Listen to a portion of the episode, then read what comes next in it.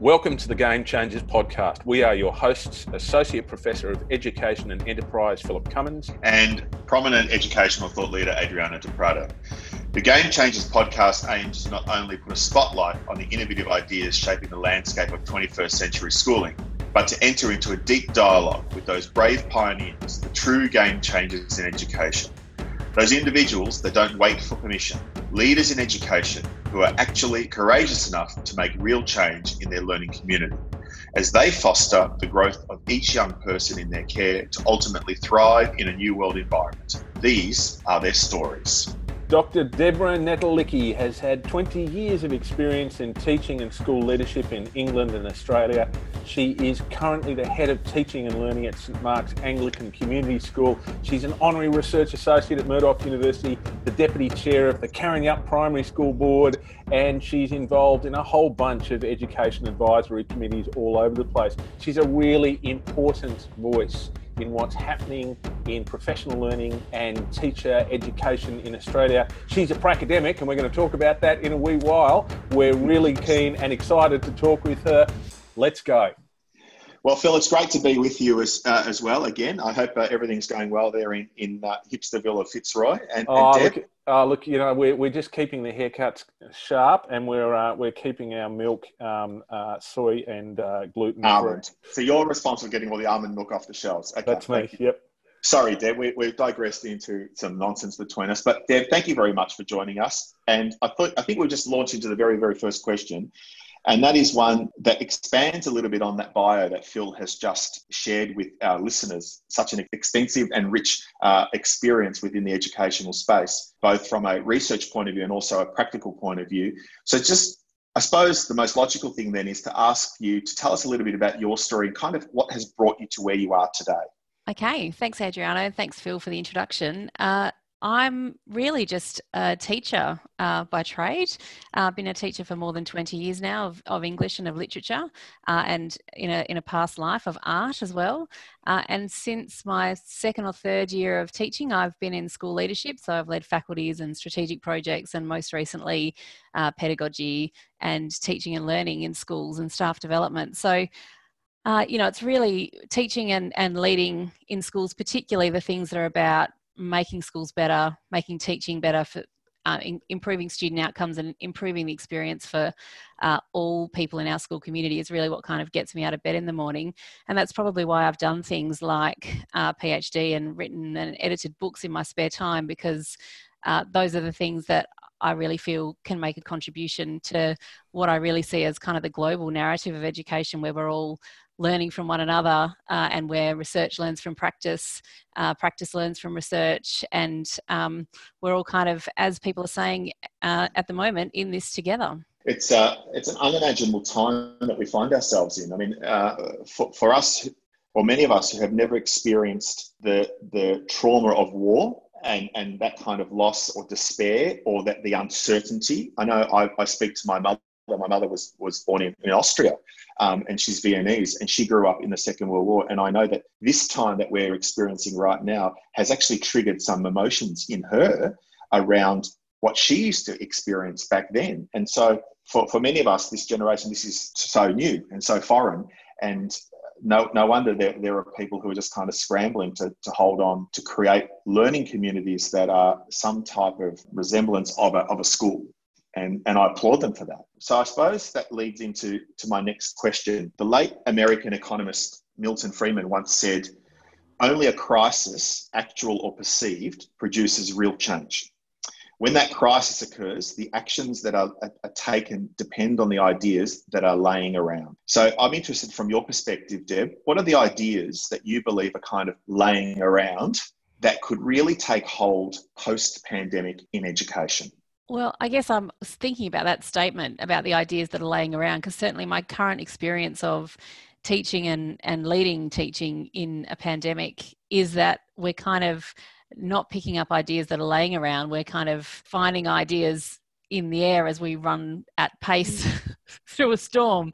Uh, so uh, I certainly think that there's some I mean, the sorts of ideas that I'm seeing coming up at the moment are to do with what does testing and assessment look like and mm-hmm. why, really thinking about purpose, what's important in learning, what's important in teaching, what's the purpose of schooling, uh, how do we how do we gather evidence of of what a student has learned and what does that need to look like. And i think the one thing that this crisis is disrupting for us is actually what's the point of school? And there's all kinds of things from well the point of school actually seems to be about connectivity relationality intimacy community. Uh, that's certainly what myself and my students are really missing uh, and even and staff. But then you've got uh, just I think all those things that futurists have been telling us for some time about, you know, abolishing standardized testing, abolishing university entrance exams, rethinking the school day, uh, rethinking uh, the ways in which we um, organize students, all of those things are being redesigned on the fly. And I think we will come out of this with some of those uh, different solutions for doing things and decide that we want to keep those in whatever the, the future normal will be. Yeah, I, I, think you're spot on there, you know, Deb, around what what it's highlighting for me profoundly, and even particularly to to the schools that I'm currently supporting, you know, through this particular process or crisis, whichever way you want to phrase it, um, and even friends who've got children, is that the, the, the one constant and the greatest strength of schools is, is the relationship between that teacher and that student and connectivity, as you say, the relational, and of course, this sense of community. You know, they're important social constructs, and there's an exchange of ideas uh, that happen every day, whether they're uh, directly or indirectly that happen, you know, in a school, whether it's in a yard, an incidental conversation, you know, that, that, that moment where you know there's a student in your class that needs that extra hello, you know, that special hello because mm.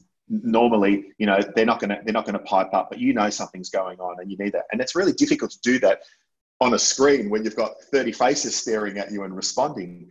So there's so much that's inherently wonderful about learning communities that I feel that this crisis is highlighting that we don't want to lose. Mm. But, but rightfully, you point out there are things like what do we measure? And even there's a whole conversation now around, well, what's the meaning of attendance, you know, and time? Yeah, so uh, we're looking because, at things like, well, how do we track? We're not measuring attendance, we're not taking attendance, but we're looking at, well, how do we track engagement? What does engagement look like? And how do we yeah. know that a student is engaging? And students are engaging differently with what might be a remote or a distance or an online kind of um, platform or ways of learning and engaging with one another. So, is it you know likes on posts in teams is it attendance at video meetings is it mm-hmm. uh, you know contributions to discussion boards is it emails and sending of, of questions and drafts of work and so how do we uh, then check in on um, those people that perhaps aren't engaging and how do we know and as you say without looking around the room and, and looking people in the eye and, and getting a sense of where they're at uh, which you can do in a classroom it's it, it's there's some interesting challenges you know, you touched upon before that particular futurists in education are predicting kind of doing schooling differently. Yeah.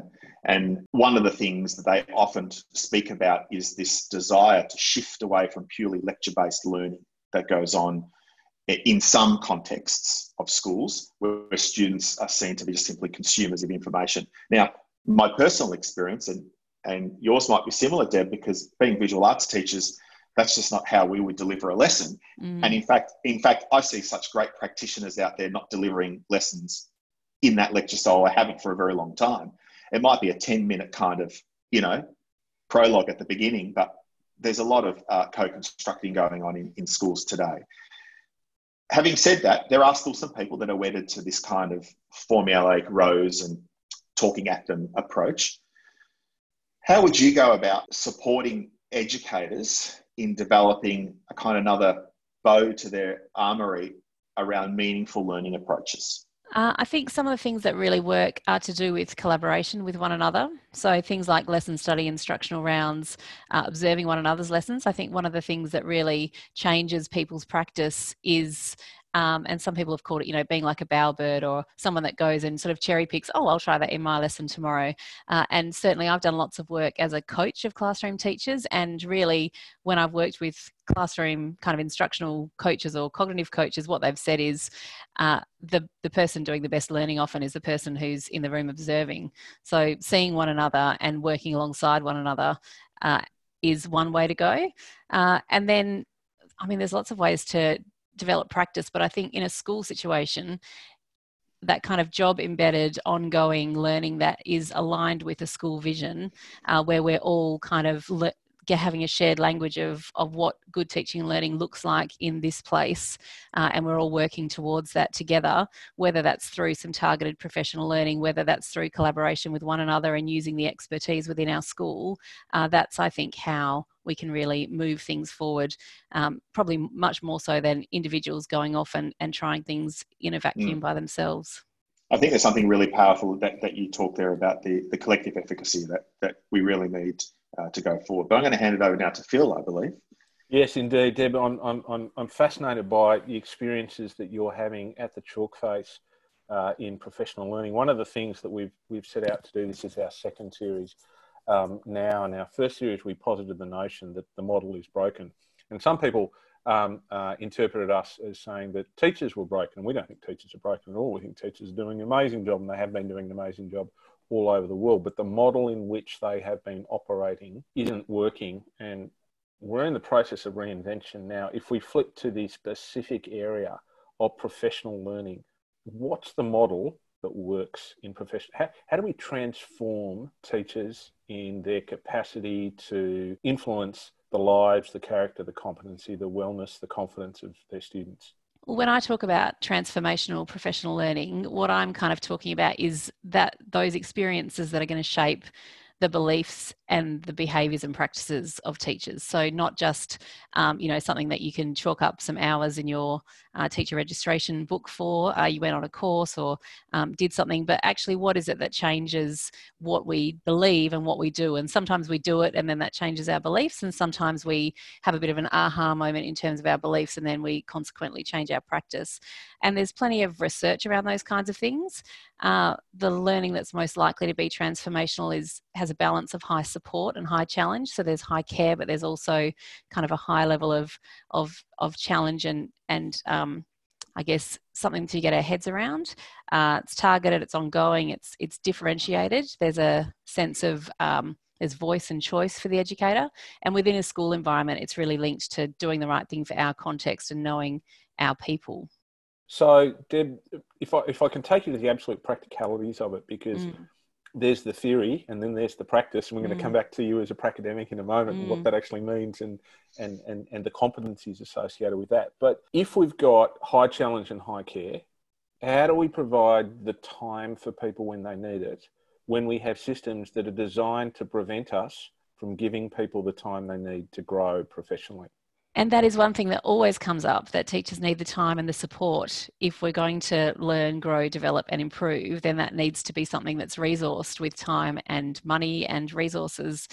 And so I think that's a, a, perennial challenge. If I think back to the Gonski 2.0 report, uh, they talked about the fact that you know teachers have a lot of administrative work and, and duties and other things that creep into their um, their working hours, and that some of those things need to be taken off teachers' plates so that they can um, put things like meaningful professional learning and collaboration on.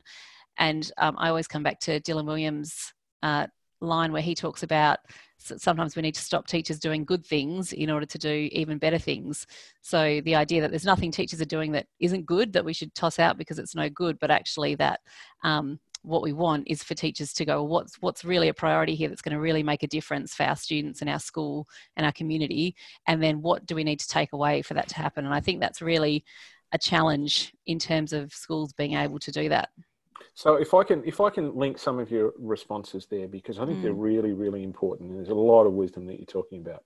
If we're going to transform teachers we have to transform their beliefs about themselves to start with. Yep consistently when I go to schools, I identify, I, I you know, I can identify um, those teachers who believe they have the capacity and the authority to make decisions about what's important and do it, and those who just don't believe they can, they feel trapped inside a system. How do we help transform teachers to believe in their capacity to make choices about what's important and not fear the consequences. Uh, this, you know, this is this is um, this is Adriano's concept. Really, this is the permission stuff. How do we help teachers to permission themselves?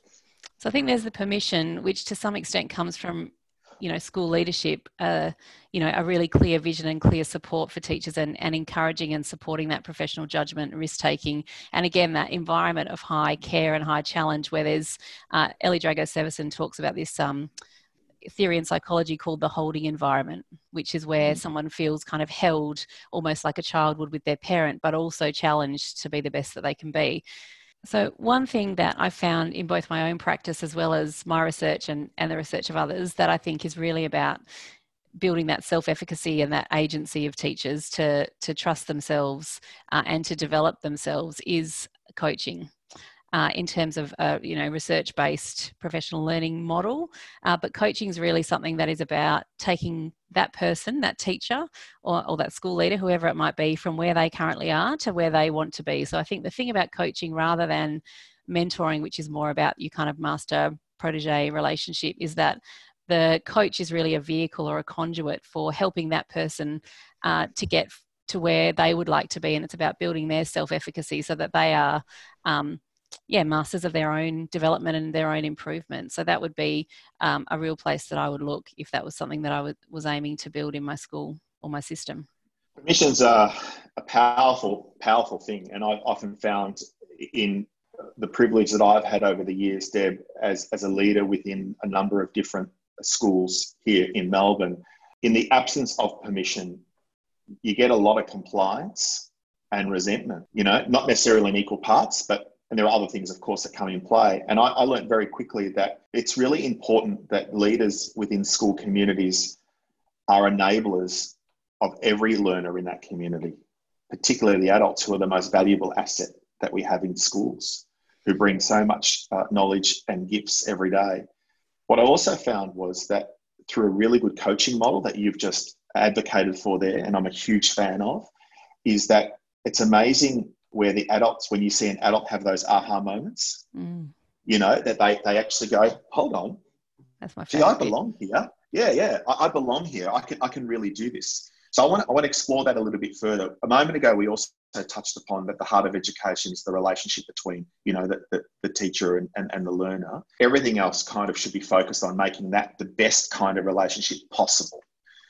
So in a really good coaching model, how can we continue to build the teacher's capacity around their ability to form strong relationships, not only with uh, their students, but with their peers? Well, I think a coaching model isn't a, a, silver bullet that occurs in a vacuum on its own as well. I think it's part of a, a wider school culture uh, and, a, and a collaborative culture, or what um, Andy Hargreaves and Michael O'Connor might call uh, collaborative professionalism. But so that culture where um, you know and i've talked a bit about this before in terms of that collaboration isn't about we're all in a room together um, or we're all having a great time together. It's actually around um, and i think it comes with that culture of permission but a culture of permission also needs to come with good collaboration which has you know norms and protocols which has um, you know that you're examining data and that you're having robust discussion and you're okay with challenging one another so respectfully disagreeing. Uh, and i think if you've got that kind of a culture where you're, you're willing to kind of take risks and be open because i've when you're developing a, co- a coaching culture in a school what can happen is that people allow themselves to be coached on lessons that they think are perfect not on lessons where they think there might be a, something for them to work on. Uh, so you need to be really open to being kind of vulnerable. And again, coming back to that culture of well, ha- how um, cared for, protected, and supported do people feel so that they can then challenge themselves. So I think that culture of kind of collaboration, leadership, uh, and permission to do all kinds of things is important. Uh, and the other thing, as you were talking, that I was thinking of um, in the, our current situation in terms of permission is that this current crisis, this pandemic, is almost in some ways giving teachers and schools permission to do things differently, and yet there are people who are sort of still wedded to their compliance. They still yeah. want to be told what to do. And when someone says, use your professional judgment, do something different, give it a go, see what works, what's going to work now isn't what worked three weeks ago. Uh, pe- some people are really struggling with that permission because perhaps they don't have the efficacy, the agency, and the, the kind of trust in their own professional judgment to just give something a go. And, and in some in some ways, some of them, some of us, I know I was in, in my formative years of coaching, I was kind of hardwired to a particular system or a way of thinking that I didn't feel that I had that permission or my voice was valued. And so then I kind of conditioned, I suppose I, I felt conditioned over a period of time to say nothing or do nothing. And I just went along with it. So then when I was required to think for myself, it was difficult. And I think you know, being, being asked to think about things differently and to come up with new ways of doing things, essentially almost on the spot, as some as schools and teachers are at the moment, in, depending on what your current infrastructure was, is deeply uncomfortable. And if we're yeah. talking about transformational professional learning, like this, this time is a time when teachers are being deeply transformed in terms of their practices and then probably their beliefs because we might come out the other side and realize that hey um, i haven't done it this way. I'd never thought to do it this way but now i've done it and and we see the the potentially positive effects of that or negative which we can e- equally learn from. I want, to, I just shift now the conversation a little bit to uh, last year, towards the end of last year, the Grattan Institute put out a report on teachers. And um, you might be familiar with that particular report where they were advocating for uh, new roles in, in education, where there was this kind of tiered system, basically. That's what they were talking about, where there was your, your general practitioner, and then you had instructional specialists, and you had master teachers. And of course, those instructional specialists were to be paid $40,000 more than your higher standard pay teacher.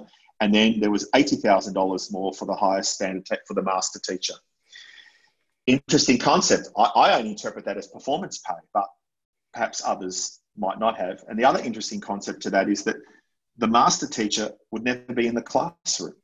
Their sole role, based on their model, would be supporting uh, and mentoring uh, other teachers around their pedagogical practice. What are your thoughts on that perspective? Well, I guess there's two streams. One is whether something is performance pay, because pay based on performance, as in, um, you know, achieving particular success indicators, for instance, or test results or so on, uh, is something that I advocate against. So that's something that I've done some research into and, and uh, is, I think, something that's divisive and corrosive rather than um, what we really want our profession to be, which is collaborative and um, you know working together for the greater good of our, our students and our communities. Uh, but I think what they seem to be talking about in that report in terms of the master teacher is what you might call an instructional coach. So someone who is an expert in uh, teaching practice in a particular way and therefore mentors uh, or coaches in a kind of instructional coaching model um, like Jim Knight's model. Um, teachers to um, to improve their practice. I do think it's interesting that often really good teachers are, um, I would see that as a leadership positions. Uh, so often really good teachers are promoted out of the classroom, and if I think about that uh, as a leadership role, really there's good and bad things about that. It's great to have good teachers in the classroom, but it's also that as people move up um, or through schools or through systems into leadership roles, I guess you're positive influence on students is less direct but more and more diluted but also broader. Yeah so, so deb that's a that's a really interesting um, perspective again because you you, you you know it's, it's the importance between having a foot in the classroom when you're in a leadership position and not and and and bridging both worlds. This brings us to the notion of a pracademic mm-hmm. and and somebody who is able to bridge theory and practice. And so, mm-hmm. tell us about a pracademic. Tell us why you're a pracademic. Tell us why. Tell us why it's important for more of us in the profession to be pracademics. So, pracademia is really about that notion of being a bridge, I guess, between research and practice and having a foot in both camps. Um, and I think academics can come from both ends. So you can come from the scholarship academy end, and there are a lot of, of academics and researchers who work really closely with and in schools who I would consider to be academics. And then you've got the kind of practice end of academia, which is those of us working in schools who also have um, a foot in the kind of academic and scholarship world. And I think that often scholarship is, and practice are kind of pitted against one another almost. They absolutely shouldn't be, but sometimes, you know, people might say that, you know, academics are doing their research but are out of touch with schools, and schools might, and academics might say, well, schools aren't reading the research. They need to be, you know, hooked in with uh, what research tells us is most likely to work and informed by research and data. And there are some some people who say that teachers should be doing their own research, action research, and you've got others who might say uh, that you know teachers can't and shouldn't be researchers. So for me, it's really about well you know multiple stakeholders and even not just research and practice but if you add in policy in there uh, and other stakeholders for me it's about multiple stakeholders working together, but that even as an individual, you can be someone who is a bridge between those spaces and able to kind of feed both ways. And, and, and that's really important, isn't it? Because, you know, if I take one of the things that you were talking about earlier, which is the notion of performance pay, intuitively, if you come from a particular perspective, you might feel as though that performance pay might actually work. However, there's no piece of research that mm. justifies the use of performance pay in any educational context. It just doesn't work and it has all sorts of negative impacts and so on, as, you, as, you've explained. So, if, if you're not across the research, you can actually end up doing more harm than good, even though you've got good intentions around all, all, all you know, all, all sorts of things. So, based on that, and, and if, I, if, I, if I look at your um, career, um, it's exhausting to keep up with your capacity to produce high quality yeah. Uh, uh, uh, content that is informed by research. You're a researcher yourself. You blog at the eduflaneuse.com. That's the eduflaneuse.com. You tweet as, as, as at debsnet, at debsnet. You're the author of Transformational Professional Learning, Making a Difference in School. You've co-edited Flip the, the System Australia, What Matters in Education. What does matter in education? If, if, you know this is this is your 30 seconds. You've got a new minister for education in front of you. You've got an attention span of not that long before something else is calling. What are the things that matter of the minister not of deb no no no of course of course not of you deb no so i'm in the elevator with the minister and i've got one and a half minutes till we get to the next floor that's it what um, matters yeah, so I think partly it's acknowledging the complexity and humanity of education. Uh, and we say in Flip the System Australia that uh, education is a human endeavour. It's not about algorithms and it's not about scores and it's not about quantifying everything. Uh, so acknowledging that complexity, uh, trusting teacher professional judgment and teacher voice, but marrying that with research and partnerships with scholars and so on. Uh, because for me, as you were saying, Phil, um, really like teachers' lived experiences of the classroom, knowing their own students, their own school context, that is absolutely key to the decisions that we make in education.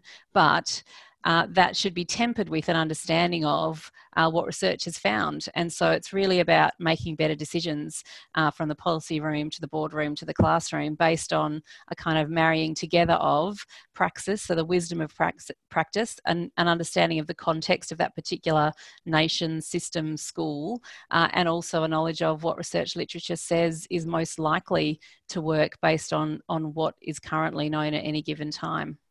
So if it's not all about algorithms and it's not all about numbers, where do the numbers fit in? What is their useful role in helping us to determine what matters?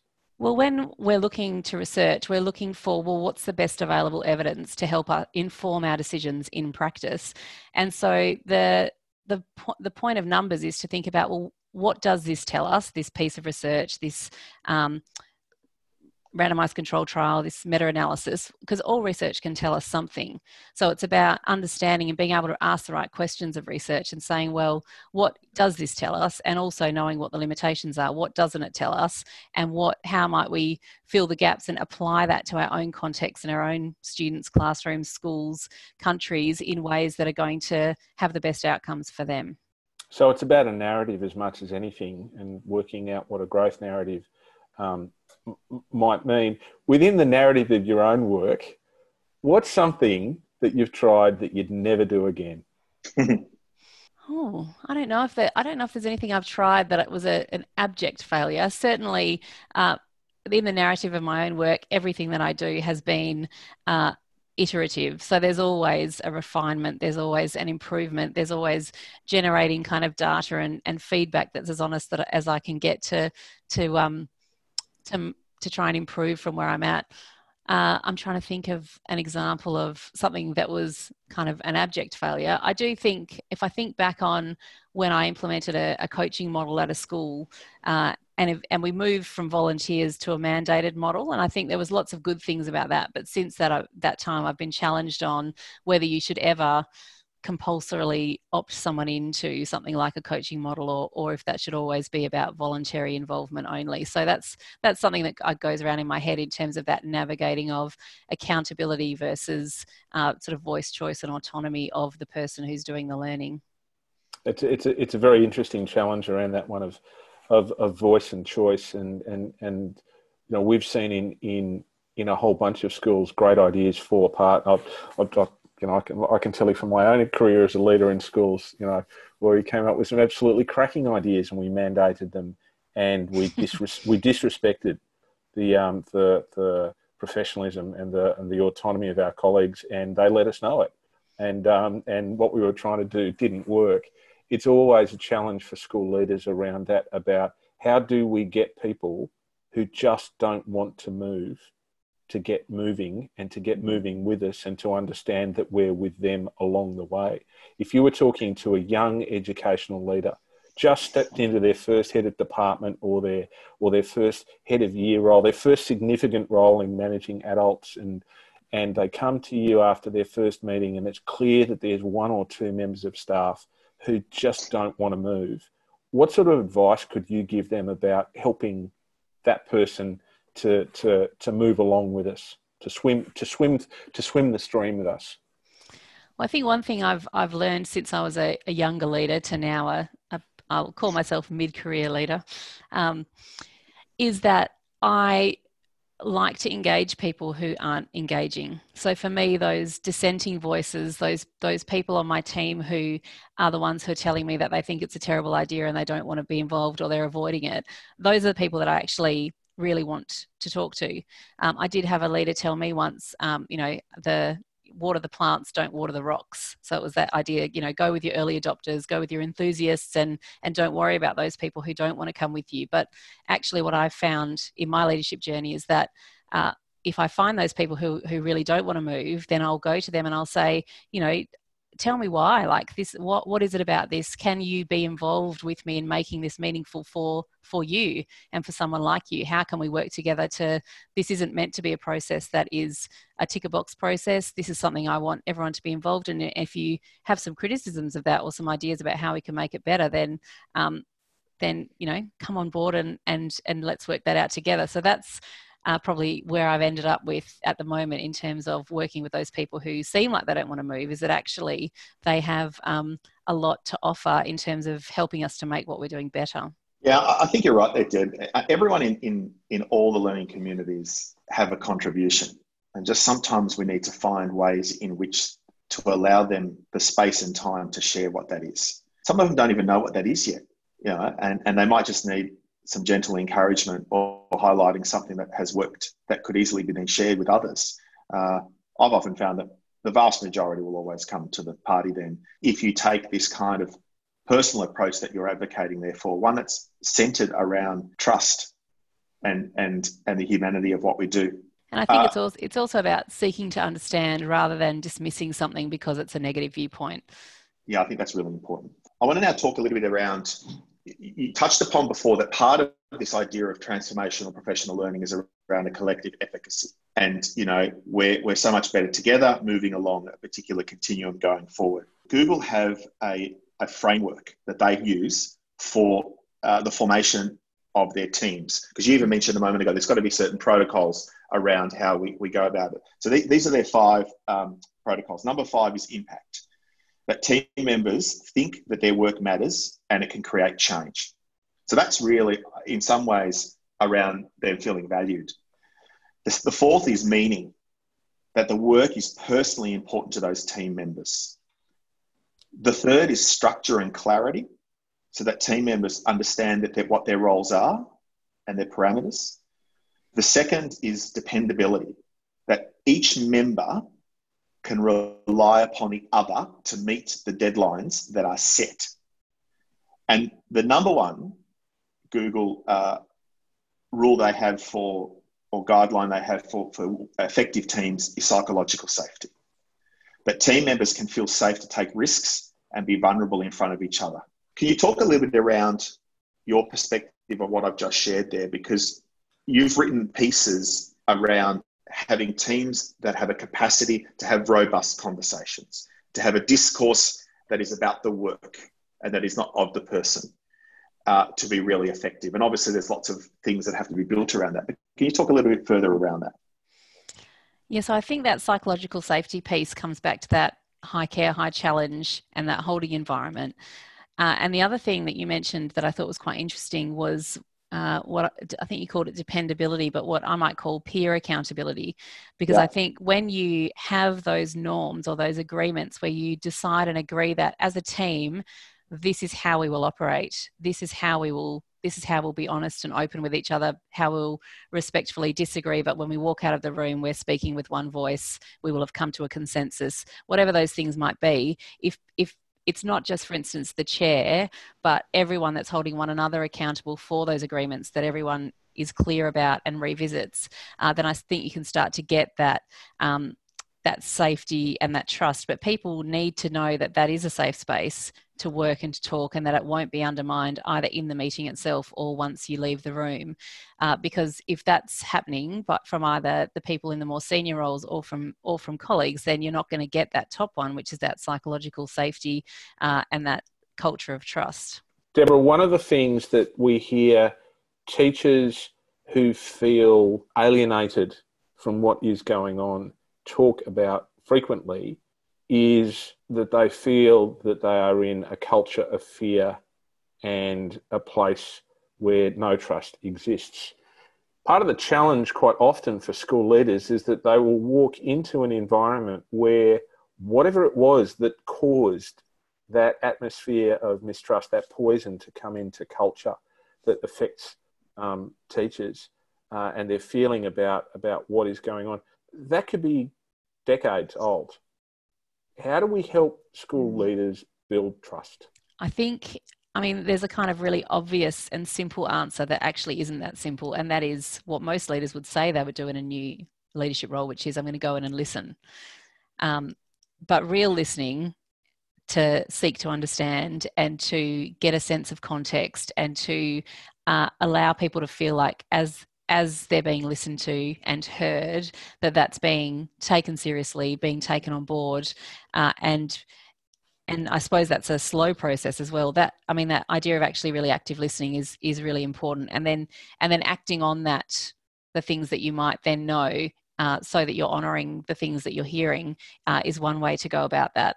But yeah, building a culture of of trust is about it can be about changing language. It can be about changing the kinds of things that you measure in terms of um, if we're talking about a, a, sort of school culture a staff culture well what are the how punitive are we? How um, how tightly do we hold people accountable and, and to what do people feel like they are being you know watched because they're being surveilled and it's going to be held against them later? Or do they feel like there's a kind of open culture of you know looking at each other's lessons because we want to get better and we want to have robust and interesting and energizing professional conversations? Uh, so i think a lot of it is about about shaping language, about how we do things around here, how we talk about things around here, and then also what are the actions of the leadership team in terms of what then happens with the information that they get.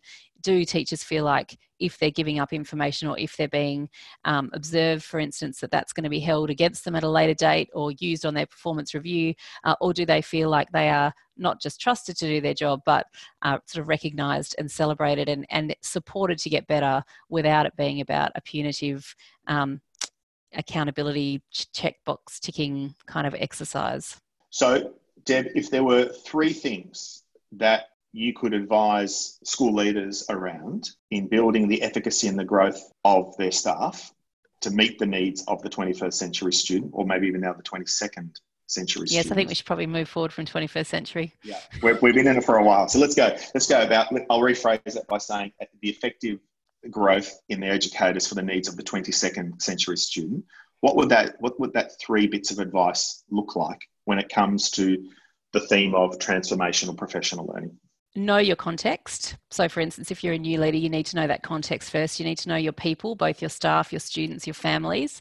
Uh, and so, knowing that really deeply before you come in and try to um, add something into that context. There's no one size fits all. There's no, no matter how much research you, you read and understand, there's no way to come in and say, well, this worked here, therefore it will work there. Uh, so I think con- knowing context is is one thing, and that comes partly with things like listening uh, and getting out of your office, walking around into classrooms out of interest, not just um, because you know you've got a performance review on your desk that you need to complete. Uh, thinking about the kinds of collaboration that you can encourage. So, uh, do you have or could you develop professional learning communities or project groups or groups of teachers, instructional rounds, whatever that might be with, within your school? Are your teachers kind of collaborating? Do you have things like coaching and mentoring? I've mentioned coaching before because I just think it's such a powerful tool, but that could sit in your collaboration toolbox as well.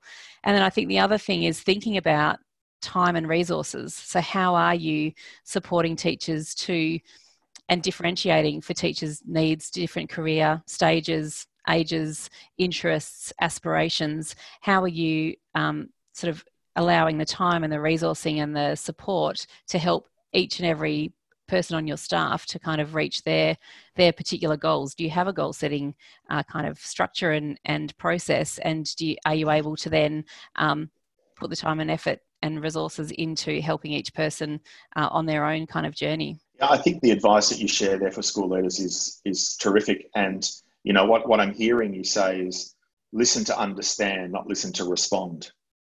You yeah. know, um, and there's a real distinction there. And I really love how how you've you've complemented that then with how do I we then tap into the talent pool that already exists, and then how can I how can I resource it, you know, to enable it to thrive. Uh, I, I, th- I feel that that advice is inspired, and I really appreciate you sharing that. I'm going to now hand it over to young Phil for the final question. I love it when someone calls me young Phil. Deborah, what's your next challenge? What's my next challenge? Yeah, what are you going to do next? What do you want to do more of? Um, I mean, you talked before about you know can can school leaders be school leaders without being in the classroom you made a comment earlier. And certainly i mean you know i'm head of teaching and learning at the moment and i'm i'm in the classroom. And for me uh, you know that's a really important kind of grounding anchor having you know at least one class of students that that you can be involved in. So that's that's a kind of daily and energizing challenge i think for anyone who's in a school. Uh, i'm in a new role this year but and i thought perhaps that might mean that um, i wouldn't want to do so many things outside of my role uh, but as it turns out perhaps that's not the case so um, i've got some cool collaborations going on in terms of uh, you know, I'm an English and literature teacher. I love books. Um, I've got some interesting ideas in terms of um, edit, edited books and so on, and um, just continuing to collaborate with others because for me, I get some of my energy from those global collaborations where I'm talking with, learning with, researching with, and writing with people from all over the world who are who are also interested in these things and bringing sort of their knowledge of of their context and their own research to to what I know. And so um, probably there's a bit of that in my in my year as well. It sounds to me as though you're actually modelling the competencies that we would want to be passing on to our students, and I can't think of uh, anything better for, for any of us to start our, our, our, approach to education with than leading by example that way. Um, Deborah St Mark's uh, Anglican Community School is very, very lucky to have you in the middle of their community, helping them to guide uh, their learning and their thinking about uh, uh, the way in which learning should be moving forward. You bring such wisdom to what it is that you do, and uh, and and you, and and you just raise your eyebrows at me, which tells me that you don't take yourself too seriously as well too, which is just brilliant. Um, you know, you, you really do. You bring enormous wisdom.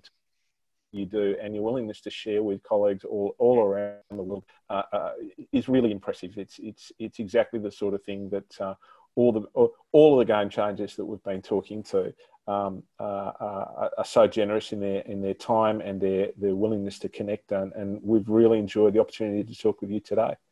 Thank you. It's been a pleasure. Thank you, Deb, and we wish you well over there in, in sunny Perth. We're very jealous of your weather and uh, that we don't get to have that necessarily here in Melbourne. And to all our listeners, I, I strongly urge you to follow Deb's blog uh, that Phil mentioned earlier. I, I, often engage with it because it comes from a space of not only great academic research, but a lived experience of humanity. And I've always found that the best practitioners are the ones who are great storytellers and, and learn and reflect from each of those encounters.